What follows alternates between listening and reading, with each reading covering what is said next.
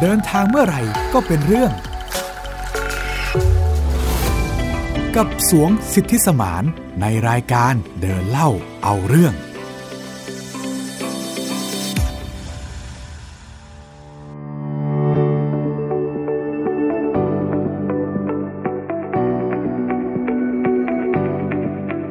สวัสดีครับ พบกับรายการเดินเล่าเอาเรื่องนะครับ โดยผมสวงสิทธิสมาน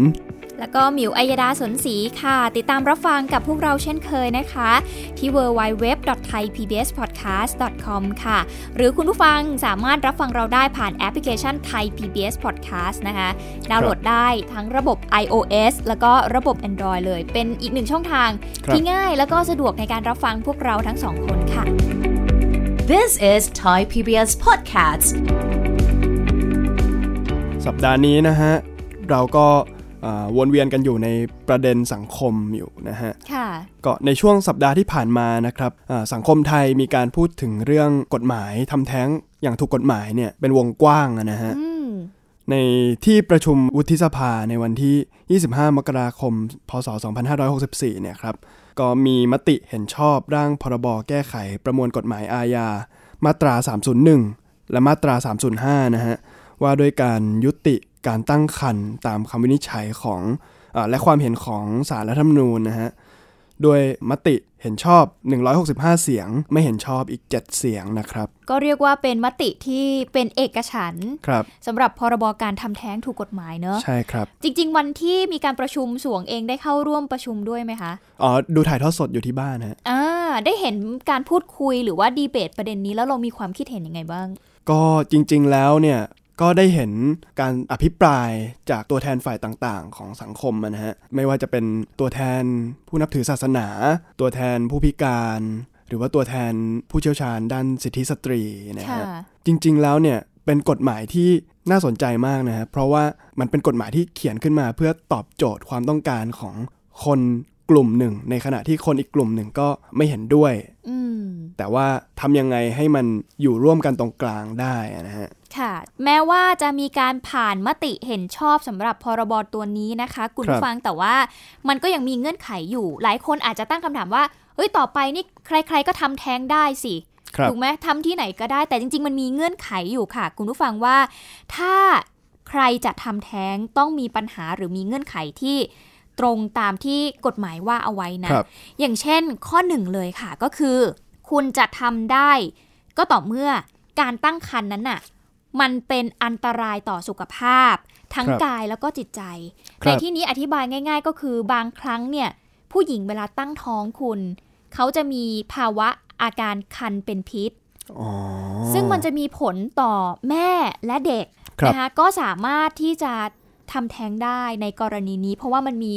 ผลต่อชีวิตเนาะที่อาจจะทำให้เสียชีวิตได้ทั้งแม่และเด็ก ครับ ก็ทำได้ ข้อที่ 2 นะคะ ถ้าหากว่าทารกเนี่ยมีความผิดปกติทางด้าน ร่างกายหรือจิตใจถึงขนาดพิการอย่างร้ายแรง ครับ อันนี้ก็ต้องไปให้คุณหมอประเมินอีกทีนึงนะว่าคำว่าพิการอย่างร้ายแรงเนี่ย ร้ายแรงแค่ไหน ถูกต้องนะคะ 3 ก็คือตั้งคันเนื่องจากถูกล่วงละเมิดทางเพศ ครับ ข้อ 4 ก็คือ คุณต้องมีอายุคันไม่เกิน 12 สัปดาห์ หรือประมาณ 3 เดือน ครับ ต้องไม่เกินนี้นะคะ นอกจากนี้ค่ะ ผู้หญิงที่อายุคันเกิน 12 สัปดาห์ แต่ไม่เกิน 20 สัปดาห์ ประมาณ 3-5 เดือนเนี่ย ครับ ถ้ายืนยันว่าจะยุติการตั้งครรภ์มีการตรวจกับคุณหมอได้รับคำปรึกษา คำแนะนำ คำแนะนำเรียบร้อยแล้วเนี่ย อันเนี้ยก็สามารถทำได้ ครับ นะคะ แต่ว่าก็ต้องอยู่ในกระบวนการของทางคุณหมอ ว่าเขาจะประเมินว่าสามารถ ครับ ทำได้ไหมนะคะ อันนี้ก็คือเงื่อนไขเนาะ ครับ สำหรับการทำแท้ง เป็นเหมือนการ ฎหม มาเบรก ยใช่ แต่การตัดสินใจว่าคุณแน่ใจชัวร์ๆแล้วใช่ไหม อืม ว่าว่าต้องการจะเอาอย่างนี้จริง ๆ ใช่ไหม ใช่ ฮะ แต่ทั้งนี้ทั้งนั้นนะคะ ในกรณีนี้เนี่ย ก่อนที่จะไปถึงขั้นที่จะทำแท้งได้เนี่ย คุณแม่หรือใครก็ตามที่มีปัญหาเรื่องการตั้งครรภ์ไม่พร้อม ครับ ต้องปรึกษาคุณหมอก่อน ครับ อุ้ยเขามีการทำเป็นกระบวนการเป็นขั้นตอนเลยนะคุณ กว่า ครับ จะยืนยันให้สามารถทำแท้งได้เนี่ยต้องมีการวัดผลทางจิตใจว่าคุณเป็นถึงขนาดไหนอะไรอย่างเงี้ยเลย ครับ ก็ไม่สามารถทำแท้งเสรีได้นะคะ ครับ ใครที่มีอายุคันเกิน 12 สัปดาห์ แล้วไปตั้งใจทำแท้ง อันเนี้ยผิดกฎหมายยังผิดกฎหมายอยู่นะครับ คุณนะ ต้องเข้าตามเงื่อนไขเท่านั้นถึงจะถือว่าถูกกฎหมาย อ๋อ นะคะ อืม ครับ แต่ว่าประเด็นในวันนี้ที่ที่พอดียกเรื่องนี้มาเกริ่นก่อนเข้าเรื่องเนี่ย เนื่องจากผมได้เห็นบรรยากาศของประเทศไทยนะฮะที่ ค่ะ กำลังมีการถกเถียงเกี่ยวกับการทำแท้งอย่างถูกกฎหมายเนี่ย มันเลยทำให้ผมนึกถึงตอนที่ผมอยู่ที่จีนนะฮะ มันก็จะมีการพูดถึงเรื่องนโยบายลูกคนเดียว มันมีความเกี่ยวโยงกัน ระหว่างอ่านโยบายลูกคนเดียวกับการทำแท้งเนี่ยฮะ ค่ะ อ่าก็มันมันก็ไม่ได้เกี่ยวกันโดยตรงขนาดนั้น แต่ว่าเดี๋ยวเดี๋ยวสักพักหนึ่งเดี๋ยวผมจะพูดไปให้ถึงประเด็นนั้นนะนะฮะ มันอยู่ในมิติเรื่องของการทำแท้ง ใช่ ในบริบท ครับ ที่แตกต่างกันเนาะ ใช่ครับ ค่ะ ในประเทศไทยเราเนี่ยการมีพี่น้องเนี่ยมันก็เป็นเรื่องปกติธรรมดานะฮะอย่างผมเนี่ยก็มีน้องชาย ค่ะ คุณแม่ของผมก็มีพี่น้องตั้ง 4 คน อืม ก็เป็นเรื่องธรรมดามากๆครับ ตรงนี้เนี่ยก็แตกต่างกับคนจีน หลายคนอาจจะเฮ้ยจริง ๆ คนจีนเนี่ยก็มีพี่น้องเยอะนะอย่างเนี่ยคนไทยเชื้อสายจีนเนี่ย อืม มีมีพี่น้องเยอะมาก หลายหลายคนอย่างอาม่าผมเนี่ยมีพี่น้อง 9 คนนะ ค่ะ แต่ว่ามันคือคนจีนในไทย ใช่ ไม่ใช่คนจีนในจีน แต่ว่าคนจีนในจีนนี่ คนจีนในจีนแผ่นดินใหญ่เนี่ยฮะ จริงๆแล้วเนี่ยตลอด 30 ปีนะฮะ จนถึงปี 2016 เนี่ยที่มีการยกเลิกนโยบายลูกคนเดียวเนี่ยตลอด 30 ปีเนี่ยเขาใช้นโยบายลูกคนเดียวมาโดยตลอดนะฮะ อืม เพิ่งจะมาเปลี่ยนเป็นนโยบายลูก 2 คนในปี 2016 นี้เองนะฮะ ค่ะ ต้นปี คือเหตุผลเนื่องมาจากว่าประชากรในจีนมันมันเยอะเกินไปใช่ไหมคุ ใช่ ณ ครับ มันเลยทำให้ต้องมีนโยบายลูกคนเดียวออกมาเนอะ ใช่ครับ ก็ต้อง ม ย้อนไปในช่วงเริ่มต้นก่อตั้งสาธารณรัฐประชาชนจีนนะฮะ ในปีคริสตศักราช 1949อะนะฮะ จนถึง 1976 27 ปีเนี่ยจำนวนประชากรในจีนได้เพิ่มขึ้นอย่างมหาศาล ตัวเลข 540 ล้านคน มันพุ่งขึ้นมาเป็น 940 ล้านคนอะนะฮะ ค่ะ 400 ล้านคน ภายใน 27 ปี อืม คือจาก 500 ขึ้นมา 900 เนี่ย มันคูณ มันเย2อะองอะ เนอะ เกือบคูณ2นะฮะ อ่า เกือบเกือบเท่าตัวภายในเวลา 27 ปี ค่ะ ทางการจีนก็ได้เล็งเห็นถึงปัญหาที่เกิดขึ้น ถ้าหากว่าไม่เร่งแก้ไขเนี่ยจำนวนประชากรที่มีอยู่ มันไม่สัมพันธ์กับสถานภาพทางเศรษฐกิจ แล้วก็การจัดแบ่งทรัพยากรก็เป็นเรื่องที่ยากมาก ๆ ของรัฐบาลเป็นโจทย์ที่ยากมาก ๆ ก็เลย ต้องมีนโยบายลูกคนเดียวขึ้นมา ควบคุมการเกิดของประชากร ค่ะ ต้องเข้าใจอย่างหนึ่งนะฮะว่าประเทศจีนเนี่ยเป็นประเทศเกษตรกรรม วัฒนธรรมของคนจีนเนี่ยเขาต้องมีลูกเยอะอะเพราะว่าพ่อแม่ที่ทำไร่เนี่ยมีลูกเกิดมาก็คือเป็นแรงงาน อ่า ช่วยทำงานนะฮะ อืมอืมอืม ก็คือเหมือนกับว่าเป็นวัฒนธรรมเก่าอยู่แล้วที่คนจีนเนี่ยจะต้องต้องใช้ มี คำว่าปั๊มลูก อะฮะ เออปั๊มลูกออกมาช่ ปั๊ม วย ลูกออกมาช่วย เนอะ งาน ซึ่ง ค่ะ ซึ่งเป็นอย่างนี้จริง ๆ ในประเทศเกษตรกรรม อย่างประเทศไทยเนี่ยก็ก็ถือว่ามีวัฒนธรรมแบบนี้ในอดีตเหมือนกัน ค่ะ ซึ่งในปี 1978 ถึง 1980 เนี่ย จีนก็เลยเริ่มออกนโยบายควบคุมประชากร ซึ่งสอดคล้องกับกระแส โลกในยุคนั้นว่าด้วยปัญหาประชากรล้น ซึ่งจะส่งผลต่ออนาคตของเศรษฐกิจด้วยนะฮะ ค่ะ เป็นเรื่องที่ถกเถียงกันในวงกว้าง แล้วก็ในตอนนั้นเนี่ยจีนได้ออกนโยบายที่เด็ดเดี่ยว อืม ใช้คำว่าเด็ดเดี่ยวแล้วก็ฉับพลัน รุนแรง ซึ่งก็คือนโยบายที่บังคับให้แต่ละบ้านเนี่ยมีลูกได้แค่คนเดียว แต่ละครอบครอบครัวเนี่ยมีลูกได้แค่คนเดียว ค่ะ มันจะมีบทลงโทษ คนที่ฝ่าฝืนก็คือ มีลูกคนที่สอง อืม หรือว่ามากกว่านั้นมากกว่าหนึ่งคนเนี่ยจ่ายค่าปรับไม่ถูกด้วยนะฮะ ค่ะ แพง แพงเลย จำนว ใช่ น ไหม มหา คะ ศาลหลักแสนนะฮะ โอ้ หลักแสนของเงินไทยอะนะฮะ ค่ะ เป็นหมื่นหยวน อืม แล้วก็เสียสวัสดิการทางสังคม เด็กที่เกิดมาเนี่ยก็อาจจะไม่ได้เข้าเรียนในระบบการศึกษาอย่างถูกต้อง ค่ะ ซึ่งก็จะเป็นปัญหาของตัวเด็กในอนาคตด้วย อ่า โอ้โห ก็ รุนแรงจริง ๆ ใช้ ก็ ยาแร มัน ง มันก็จะต้องทำให้คนปฏิบัติตามจริงๆอะฮะไม่ไม่ ค่ะ ไม่งั้นถ้าหากว่า เอ๊ะอยากมีลูกสองคนจ่ายค่าปรับ แค่ไม่กี่หยวนก็ก็ได้แล้ว แต่ว่าถ้าหากว่าทุกคนคิดอย่างนี้ในประเทศกันหมด นโยบายควบคุมประชากรก็จะไม่ได้ผล อืม ซึ่งก็จะทำลายเศรษฐบ่อนทำลายเศรษฐกิจไปตลอดจนถึงตอนนี้ก็อาจจะมีปัญหานะฮะ แต่เอาจริง ๆ แล้วเนี่ยตั้งแต่คุยกับสวงเรื่องจีนมาเนี่ย จีนนี้เขาจะทำอะไรเขาทำจริงจัง เด็ด มากเลย เด็ เนาะ ดขาด เด็ มา ด กครับ ขาดมากจริง ไม่ไม่ไม่ยกเว้นไม่ยกเว้นใครเลย เอ ฮะ อเพราะไม่งั้นเขาไม่สามารถควบคุมสถานการณ์อะไร ใช่ ได้เลยเนาะ ไม่ว่าคุณจะเป็นดาราใหญ่ หรือว่านักธุรกิจใหญ่ก็ ต้อง ก็ ใช้ ก็ไม่พ้นนะก็หนีไม่พ้น ค่ะ ในช่วงหลังเนี่ย หลังจากที่มีการใช้ในนโยบายมาประมาณ 10 ปีนะฮะ ค่ะ ก็ได้มีการผ่อนปรนนโยบายนี้สำหรับประชากรบางกลุ่ม โดยจะมีการอนุญาตให้คู่สามีภรรยาที่เป็นลูกคนเดียวทั้ง ค่ะ คู่ ก็จะให้โอกาสในการมีลูกสองคนได้ อืม ก็เริ่มผ่อนปลนและจากมีลูกคนเดียว ใช่ สามารถ คบ มีลูกเพิ่มได้เป็นสองคน ใช่ครับ หรือว่าบางคนที่อาศัยอยู่ในเขตเมืองเนี่ย แล้วก็มีฐานะสมเหตุสมผล ก็สามารถมีลูกคนที่สองได้ครับ อืม ก็ แต่ เป็นเงื่อนไขกันไป ก็ไม่ใช่ทุกคนที่จะมีได้ แต่ต้องเข้าตามเงื่อนไขนี้ ถูกต้องครับ ค่ะ คือในช่วงที่มีการบังคับใช้นโยบายอยู่เนี่ย การลงโทษผู้กระทำผิดเนี่ยเป็นไปอย่างรุนแรง ค่ะ มันก็เลยทำให้เกิดปัญหาตามมามากมาย เช่น การขโมยเด็กผู้ชาย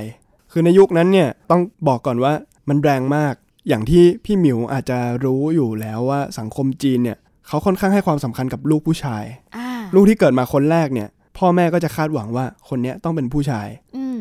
แม้กระทั่งลูกคนจีนในประเทศไทยเนี่ยก็ก็มีปัญหานี้ เหมือนเขาต้องการให้สืบทอดตระกูล ใช่ ต่อไป ใช่ใช่มัน อ่ามั มันเหมือนกับว่าเขาจะให้ตำแหน่งลูกคนโตที่เป็นผู้ชายเนี่ยเป็นหัวหน้าครอบครัว ค่ะ ในรุ่นต่อไป อืม ก็เลยเกิดปัญหาที่ว่าใครที่ไม่มีลูกชายเนี่ยก็อาจจะไปขโมยลูกชายของบ้าน ของ ค คน น อื่น อื่น มาใช่แบบคือเกิดมาเห็นว่าเป็นผู้ชายเนี่ยก็ใช้โอกาสนั้นไปขโมยลูกมา ข้อมูลนี้เราได้มาจากไหนคะว่าการที่เอ้ยคนไปขโมยลูกกันมาเลยนะเนี่ยอะไรเงี้ย จริง ๆ ก็เป็นเป็นบทความที่เขียนอยู่ในเว็บไซต์ประเทศจีนอยู่แล้วนะฮะ ค่ะ แล้วก็มันก็เป็นปัญหาที่ครูอาจารย์ในชั้นเรียนที่ผมเรียนอยู่ที่เซี่ยงไฮ้เนี่ยเขาก็พูดว่ามันมีการขโมยลูกผู้ชายนะฮะ อ่า เขาใช้คำว่าการพยายามที่จะให้ได้มาซึ่งลูกชาย อืม ซึ่งก็ต้องบอกว่า อ่านโยบายมันให้มีลูกแค่คนเดียวไง อืม แล้วก็อย่างที่ผมบอกว่าวัฒนธรรมจีนเนี่ย ค่า เขาให้ นิยม ความสำคัญกับลูกผู้ชายมากกว่าลูกผู้หญิง เพราะฉะนั้นเนี่ยลูกคนเดียวที่เกิดมาเนี่ย ฉันขอเป็นลูกชาย ขอขอเป็นลูกชาย ถ้าเกิด อ่า เป็นลูกผู้หญิง ปัญหาที่ตามมาต่อจากนี้อีกก็คือ ใครได้ลูกผู้หญิงมาเป็นลูกคนแรกเนี่ย เอาไปทิ้ง อ๋อ เอาไปฆ่า เอา โอ้ ไป คือมันมันมันทารุณนะฮะ ค่ะ เพื่อที่จะให้ สเทื ได้ อน มา ใจเหอนกันเนอะ ลูกผู้ชายเนี่ย ไม่ว่าจะด้วยวิธีที่ไปบูชาไปบนศาลไปขอพรพระเจ้าให้ลูกที่เกิดมาในท้องเนี่ยเป็นลูกผู้ชายเนี่ย ค่ะ มันก็เลยทำให้ประชากรในประเทศจีนเนี่ยในช่วงที่ มีการ มี ควบคุม นโยบายลูกคนเดียวเนี่ยมีประชากรผู้ชายเกิดมามากกว่าผู้หญิง ซึ่งตรงนี้เนี่ยไม่ต้องไปโฟกัสนะว่าเขาทำยังไงให้ได้ลูกผู้ชายกัน แต่ว่าเนี่ยลูกผู้ชายเป็นสิ่งที่เกิดขึ้นมามากกว่าผู้หญิง และมันคือเป็นปัญหาต่อมาอีก ปัญหาต่อมาอีกก็คือ เออ ปัญหาความเหลื่อมล้ำทางเพศ อ่า เนื่องจากว่าผู้ชายในสังคมเนี่ยมันเยอะกว่าผู้หญิง ค่ะ มันมากกว่าหลักสิบล้านนะฮะ ค่ะ ผู้ชายก็จะมีอำนาจเหนือผู้หญิงโดยพฤตินัย อืม คือมีคนเยอะกว่านโยบายต่างๆ ของรัฐเนี่ยก็จะต้องตอบสนองคนที่เป็นคน เป็นผู้ชาย ส่วนใหญ่ที่เป็นผู้ชาย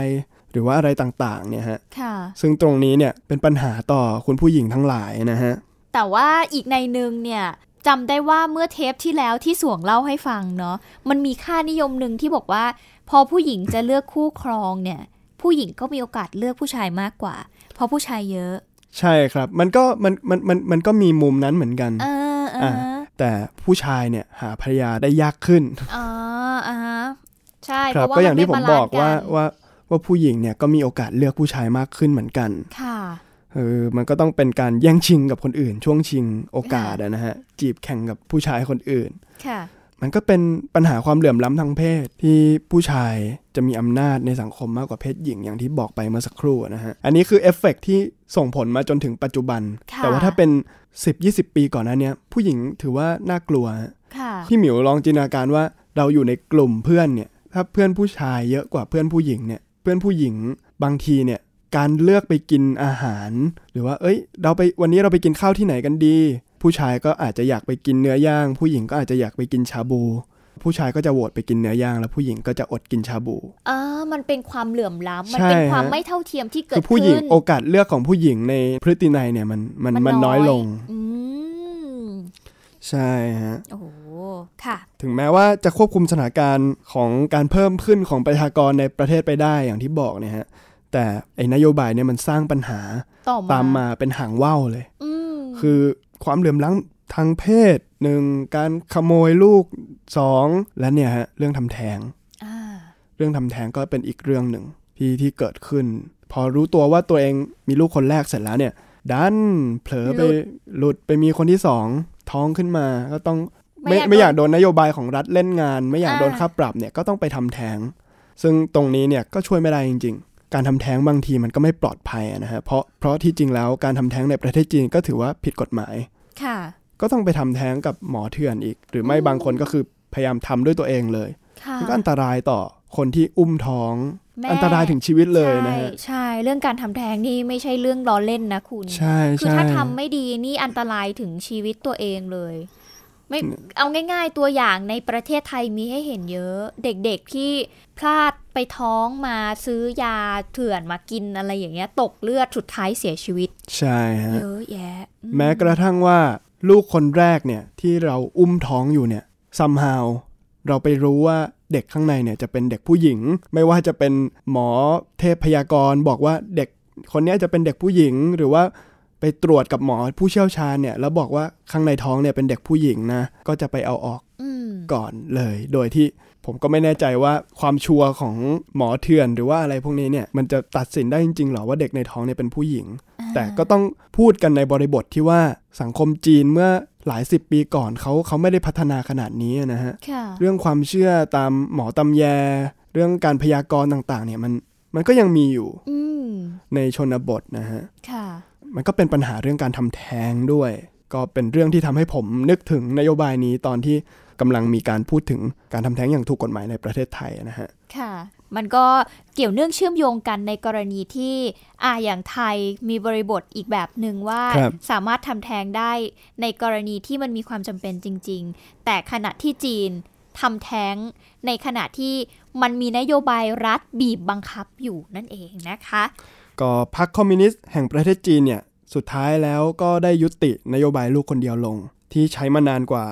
30 ปีอะนะฮะ อืม โดยอนุญาตให้พ่อแม่ชาวจีนเนี่ยมีลูกได้ 2 คน โดยไม่มีข้อยกเว้นละตอนนี้ ค่ะ ก็หวังว่าจะเป็นการแก้ปัญหาสมดุลของประชากร แล้วก็การขาดแคลนแรงงานในอนาคตที่เมื่อควบคุมประชากรแล้วเนี่ยประชากรที่จะเติบโตขึ้นมา เป็นแรงงานต่อไปเนี่ยก็จะน้อยลงไปด้วย อืม ตรงนี้ก็เป็นปัญหาเหมือนกัน ใช่ จะเห็นได้ว่าในช่วงสองยุคเนาะปัญหาต่างกัน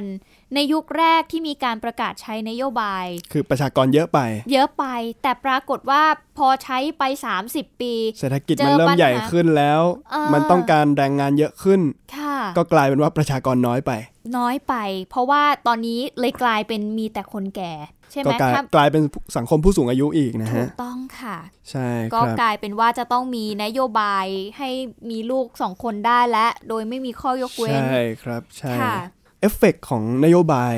นี้เนี่ยในวงกว้างเลยนะฮะ อย่างที่ผมบอกว่ามีการผ่อนปลน ยอมให้พ่อแม่ที่เป็นลูกคนเดียวเนี่ยสามารถมีลูกสองคนได้ ค่ะ ซึ่งก็ค่อยๆ ผ่อนปลนความเข้มงวดมาเรื่อยๆ จนถึงปัจจุบันนะนะฮะ แต่ก็เป็นเรื่องที่น่าสนใจ เพราะว่าจำนวนคู่สมรสที่เข้าข่ายมีสิทธิ์มีลูกคนที่สองได้เนี่ยมีจำนวนทั้งหมด 11 ล้านคนในตอนนั้น ค่ะ แต่กลับมีเพียงไม่ถึงร้อยละสิบ อืม ก็คือประมาณ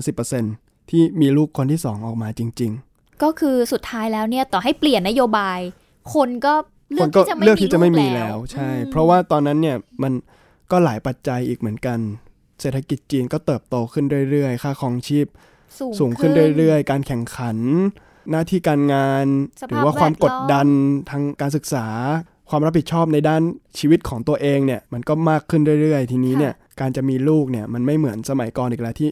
มีลูกมาเพื่อแบ่งเบาภาระในการทำนา ค่ะ ของตัวเอง แต่ตอนนี้เนี่ยมีลูกแล้วต้องส่งลูกเข้าเรียนอีก ต้องจ่ายค่าเทอมต้องจ่ายเงินค่าดูแลต่างๆ นานา แล้วก็ถ้าลูกไม่ประสบความสำเร็จเนี่ยไม่สามารถหางานทำได้ก็เป็นภาระเราไปยันตอนแก่อีก อืม บริบทสังคมมันก็เปลี่ยนไปแล้ว ค่ะ คนก็เลยเลือกที่จะมีลูกน้อยลง หรือไม่มีเลย หรือไม่มีเลย ใช่ ซึ่งก็เห็นได้จากตัวเลขอะนะฮะ ค่ะ 11 ล้านคนที่มีสิทธิ์เนี่ย มีแค่สิบเปอร์เซ็น มี ต์ แค่ เท่านั้น สิบเปอร์เซ็นต์ก็คือหนึ่งล้านหนึ่งจุดหนึ่งล้านคน อืม ไม่ถึงหนึ่งจุดหนึ่งล้านคน ก็แสนแสนประมาณนี้ ใช่ใช่ใช่ เออก็ยังคงเป็นปัญหาที่จีนจะต้องแก้ไขต่อไป ก็ในจนถึงตอนนั้นนะนะฮะ ค่ะ ก็เป็นสัญญาณที่บอกแล้วว่า ประเทศจีนควรจะยกเลิกนโยบายลูกคนเดียวได้แล้ว อืม ในช่วงต้นปี 2016อะนะฮะ ค่ะ ทางการจีนได้มีการประกาศให้ทุกครอบครัว สามารถมีลูก 2 คนได้ ด้วยเหตุผลหลายอย่างที่บอกไปเมื่อกี้อะนะฮะ ก็ในช่วงหลังจากใช้นโยบายลูกคนที่ 2 เนี่ยปัญหาที่จีนเล็งเห็นว่าจะเกิดขึ้นในอนาคตเนี่ยฮะก็คือการเข้าสู่สังคมสูงวัย หรือว่าสังคมผู้สูงอายุ ค่ะ นะฮะก็คือการสูญเสียประชากรในวัยแรงงานเป็นจำนวนมหาศาล 1. แล้วก็ความแตกต่างระหว่างช่องว่างระหว่างวัย 2 ซึ่งจะทำให้ มัน รัฐ มีผล รัฐบาลเนี่ยต้องมีสวัสดิการสำหรับผู้สูงอายุ โดยที่คนที่ทำงานแรงงานในชาติเนี่ยก็จะน้อยลง ก็เป็นปัญหาที่สืบเนื่องมาจากการควบคุมประชากรในตอนนั้นนะนะฮะ ค่ะ ซึ่งปัญหาดังกล่าวเนี่ยมันก็จะมีผลต่อเศรษฐกิจ มีผลต่อความมั่นคง แล้วก็มีผลต่ออำนาจของพรรคคอมมิวนิสต์เลยนะฮะ ซึ่งเป็นปัญหาที่ใหญ่กว่าปัญหาที่ก่อนใช้นโยบายควบคุมประชากร หรือว่านนโยบายลูกคนเดียวอีกอะนะฮะ อืม ก็คือภาครัฐเนี่ยเลือกที่จะออกนโยบายลูกคนที่สองเพื่อที่จะแก้ปัญหาดังกล่าวที่บอกไปข้างต้นเนี่ยนะฮะแต่ว่าเทรนด์ของโลกเนี่ยมันดันกลายเป็นว่านิยมที่จะไม่มีลูกกันมากกว่า อืม ด้วยเหตุผลหลายประการนะนะฮะอย่างที่บอกไป คือมันไม่ใช่แค่จีนนะฮะอย่างคนไทยเอง หรือว่าต่างประเทศเอง เดี๋ยวนี้เขาก็สามีภรรยาอยู่กินด้วยกัน โดยที่ไม่มีลูกก็เยอะแยะไป ใช่ การมีลูกคนที่สองเนี่ยมันมันหมายถึงค่าใช้จ่ายที่เพิ่มมากขึ้นนะฮะบ้านที่ใหญ่ขึ้น การทำงานที่ต้องทำหนักขึ้น แล้วก็ต้องแบ่งเวลา แบ่งหน้าที่กันดูแลลูก ซึ่งมันสอดคล้องกับแนวคิดสังคมในปัจจุบันนะฮะที่หลาย ๆ บ้านก็เลือกที่จะไม่มีลูกเลยด้วยซ้ำ ค่ะ หรือว่ามีลูกแค่คนเดียว อืม คนเดียวก็คือพอละ อืม ก็เป็นสถานการณ์ของจีนเนาะ ใช่ ที่มาแลกเปลี่ยนให้ฟังกันว่า เพราะว่าจริง ๆ เนี่ยเราได้ยินนโยบายลูกคนเดียวของจีนเนี่ยมาอยู่ตลอดเวลา เราก็เห็นแล้วล่ะว่า โอเค จีนเนี่ยมีประชากรเยอะมาก ตอนนี้ไปกี่พันล้านคนแล้ว พัน คุณ สี่ร้อยล้านคนนะ ดูสิว่ามันเพิ่มขึ้นแบบเยอะมากจริง ใช่ ๆ แต่ในจำนวนตัวเลขนี้ มันก็ยังมีแฝงในยยะอยู่เหมือนกันว่า เขาเองก็ต้องการประชากร จริง ๆอ่ะเขาอาจจะไม่ได้ต้องการประชากรที่มันเพิ่มขึ้นหรอกเพียงแต่ว่า ในอนาคตเนี่ย มันจะเป็นสังคมสูงวัย มันจะไม่มีวัยแรงงานเนาะอันเนี้ยคือปัญหาที่จีนเองก็พยายามที่จะแก้ไขปัญหานี้อยู่ ใช่ กลับมามองที่ไทย ไทยเองก็มีประเด็นร่วมกับประเด็นนี้เหมือนกัน เพ ค ราะ รับ ว่าไทยก็มีลักษณะคล้ายๆ กันอย่างที่สวงบอกว่า ใช่ครับ เทรนด์ตอนนี้การมีครอบครัวเนี่ย ใช่ อัตราของการมีลูกเนี่ยลดน้อยลงมาก ใช่ครับ ประเทศไทยก็ประสบปัญหานี้อยู่เหมือนกันค่ะ เพราะว่าไทยก้าวเข้าสู่การเป็นสังคมผู้สูงอายุ ใช่ครับ จะเต็มตัวแล้วด้วยเนี่ยในอีกไม่กี่ปีข้างหน้าถูกไหมคะ ใช่ฮะ ดังนั้นเนี่ยรัฐบาลไทยเองก็ไม่นิ่งดูดายเหมือนจีนนะ ครับ เขาก็ส่งเสริมเหมือนกันค่ะ อยากจะให้คนไทยเนี่ยมีครอบครัวแล้วก็มีลูก อืม อ่าเขาก็ออกมาตรการส่งเสริมการเกิดหรือว่าการมีบุตรออกมาหลายอย่างเหมือนกันนะ ครับ เพื่อที่จะอยากให้คนเนี่ยมีลูกกันมากขึ้น อย่างเช่น สิทธิสวัสดิการสำหรับข้าราชการ อันเนี้ยเริ่มให้ลาคลอดได้ 90 วันละ อ๋อ เออ คุณแม่ก็จะมีเวลาได้ดูแลลูกถึง 3 เดือน ซึ่งเป็นช่วงแรกเกิดที่มันเป็นช่วงสำคัญมากเนาะ ครับ ต้องได้รับนมแม่อย่างเต็มที่ต่างๆนะคะ ฮะ หรือแม้แต่ค่ารักษาพยาบาลสำหรับตนเอง พ่อแม่ คู่สมรสและบุตรด้วย อันนี้สิทธิสวัสดิการข้าราชการนะ ครับ ต่อมาคือสิทธิสวัสดิการจากกองทุนประกันสังคม ครับ ค่าคลอดบุตรเนี่ยเหมาจ่ายเลย 13,000 บาทต่อครั้ง ครับ ให้ไปเลยนะคะ หรือว่าเงินสงเคราะห์การหยุดงานเพื่อคลอดบุตรเนี่ย อัตรา 50%ของค่าจ้างเฉลี่ย 90 วัน อืม ให้ไปอีกนะ ก็คือเหมือนเป็นการให้บริการเพื่อที่แบบมีลูกเธออาอาฉันให้เงิ ครั น บ ฉันให้สิทธิดูแลเธอใช่ไหมคะ และสุดท้ายก็คือเรื่องของการลดหย่อนภาษีให้กับผู้ที่มีภาระเลี้ยงดูบุตร อ๋อ เออ เขาสามารถที่จะเอาไปลดหย่อนภาษีได้ เขาลดหย่อนบุตรได้คนละ 30,000 บาทเลยนะ ครับ เออ อันเนี้ยถือว่าเป็นมาตรการช่วยส่งเสริมการมีบุตรของประเทศไทย ครับ ซึ่งคิดว่าเป็นปัญหาที่ไม่ต่างจากประเทศจีนตอนนี้ อืม และก็ทั่วโลกเลยก็ว่าได้เนาะ ใช่ การก้าวเข้าสู่สังคมผู้สูงอายุในหลาย ๆ ประเทศนี่เป็นสถานการณ์ที่น่าเป็นห่วงเหมือนกันเนาะ ครับ อืม ก็อย่างอย่างรุ่นรุ่นๆเราๆอะนะฮะพี่หมิว ผม ค่ะ ก็อายุ 23 ปี อ่า ท่านนับย้อนไป 50 ปีที่แล้วหรือว่า 100 ปีที่แล้วเนี่ย แต่งงานมีลูกกันแล้วนะ ใช่ 23 นี่คือช้าแล้วด้วยซ้ำเขา ถูก เขาไปเริ่มตั้งแต่ 10 ไป สิบ ปลาย ถูก 17 18 ก็ควรจะแต่งงานมีท้องลูกคนแรกได้แล้ว ค่ะ แต่ตอนนี้เนี่ยมันดีเลย์มาจนถึงอายุเลข 3 แล้วนะ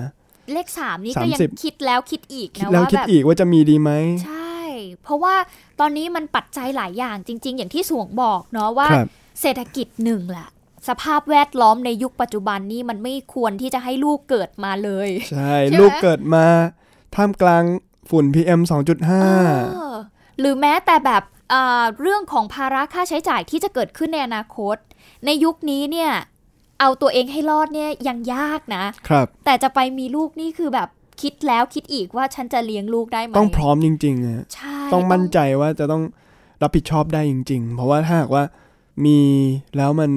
เลี้ยงไม่ดีมันก็เป็นปัญหาอีกอะ ถูก เนาะ ใช่ค่ะ เพราะว่าเด็กเกิดมาหนึ่งคนเนี่ย มีค่าใช้จ่ายตั้งแต่วันแรกเลยก็ว่าได้ ใช่ มันเลย ค ทำ รับ ให้เป็นหลาย ๆ ปัจจัยที่ทำให้คนหนุ่มสาวในยุคนี้เนี่ย เลือกที่จะมีลูกช้าหรือไม่มีเลย ครับ ก็เป็นปัญหาที่ตอนนี้เชื่อว่าหลาย ๆ สังคมเจอกันอยู่เนาะ ครับ แต่ก็ได้เห็นอีกหนึ่งมุมมองได้เห็นถึงอะไรที่ซ่อนอยู่ในประเทศจีน เช่นเดียวกัน ใช่ ว่า ครับ จากนโยบายมีลูกคนเดียวเนี่ย มันได้ผลยังไง ครับ และมันส่งผลกระทบยังไงต่อมาในยุคปัจจุบันเนาะ ช่ ก็ทำให้ ครับ เห็นอีกหลาย ๆ คือเรียกว่าวิถีชีวิตที่ซ่อนอยู่ใต้พรมอะที่เราไม่เคยรู้มาก่อนเลยว่า โอ้โห มันมันเจ็บปวดเหมือนกันนะ จริงครับ เออ แล้วก็อย่างที่ผมเคยได้เล่าไปใน EP ที่แล้วเนี่ย จริง ๆ แล้วนโยบายลูกคนเดียวเนี่ยมันสร้างความกดดันให้เด็กที่เกิดมาเป็นลูกคนเดียวด้วยเหมือนกัน อืม ที่พ่อแม่คาดหวังในตัวเขาว่า เนี่ย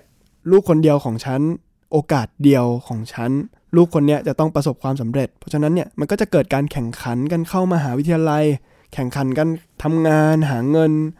ชีวิตมันกดดันตั้งแต่วัยเด็กอะนะฮะก็เป็นปัญหาหลาย ๆ อย่างหลาย ๆ มุม ที่ประเทศจีนกำลังเผชิญอยู่ในตอนนี้ เพราะว่านโยบายลูกคนเดียวนะฮะ ค่ะ ก็เปิดมุมมองอีกหนึ่งมุมมองนะคะ จากประเทศจีนที่สวงได้เจอมา แล้วก็นำมาแลกเปลี่ยนแบ่งปันให้เราได้ติดตามกันนะคะ ครับ EP นี้ก็จบลงเท่านี้ก่อนนะฮะ หมดเวลาลงแล้วสำหรับรายการเดินเล่าเอาเรื่องกับผมสวงศิทธิสมานนะครับ แล้วก็หมิวอัยยดาสนศรีค่ะ วันนี้พวกเราสองคนลาไปก่อน สวัสดีค่ะ สวัสดีครับ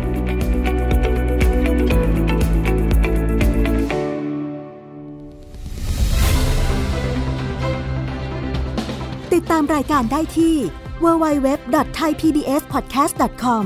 แอปพลิเคชัน Thai PBS Podcast หรือฟังผ่านแอปพลิเคชัน Podcast ของ iOS Google Podcast Android Podbean SoundCloud และ Spotify ติดตามความเคลื่อนไหวของรายการและแสดงความคิดเห็น โดยกดถูกใจที่ facebook.com/thaipbspodcast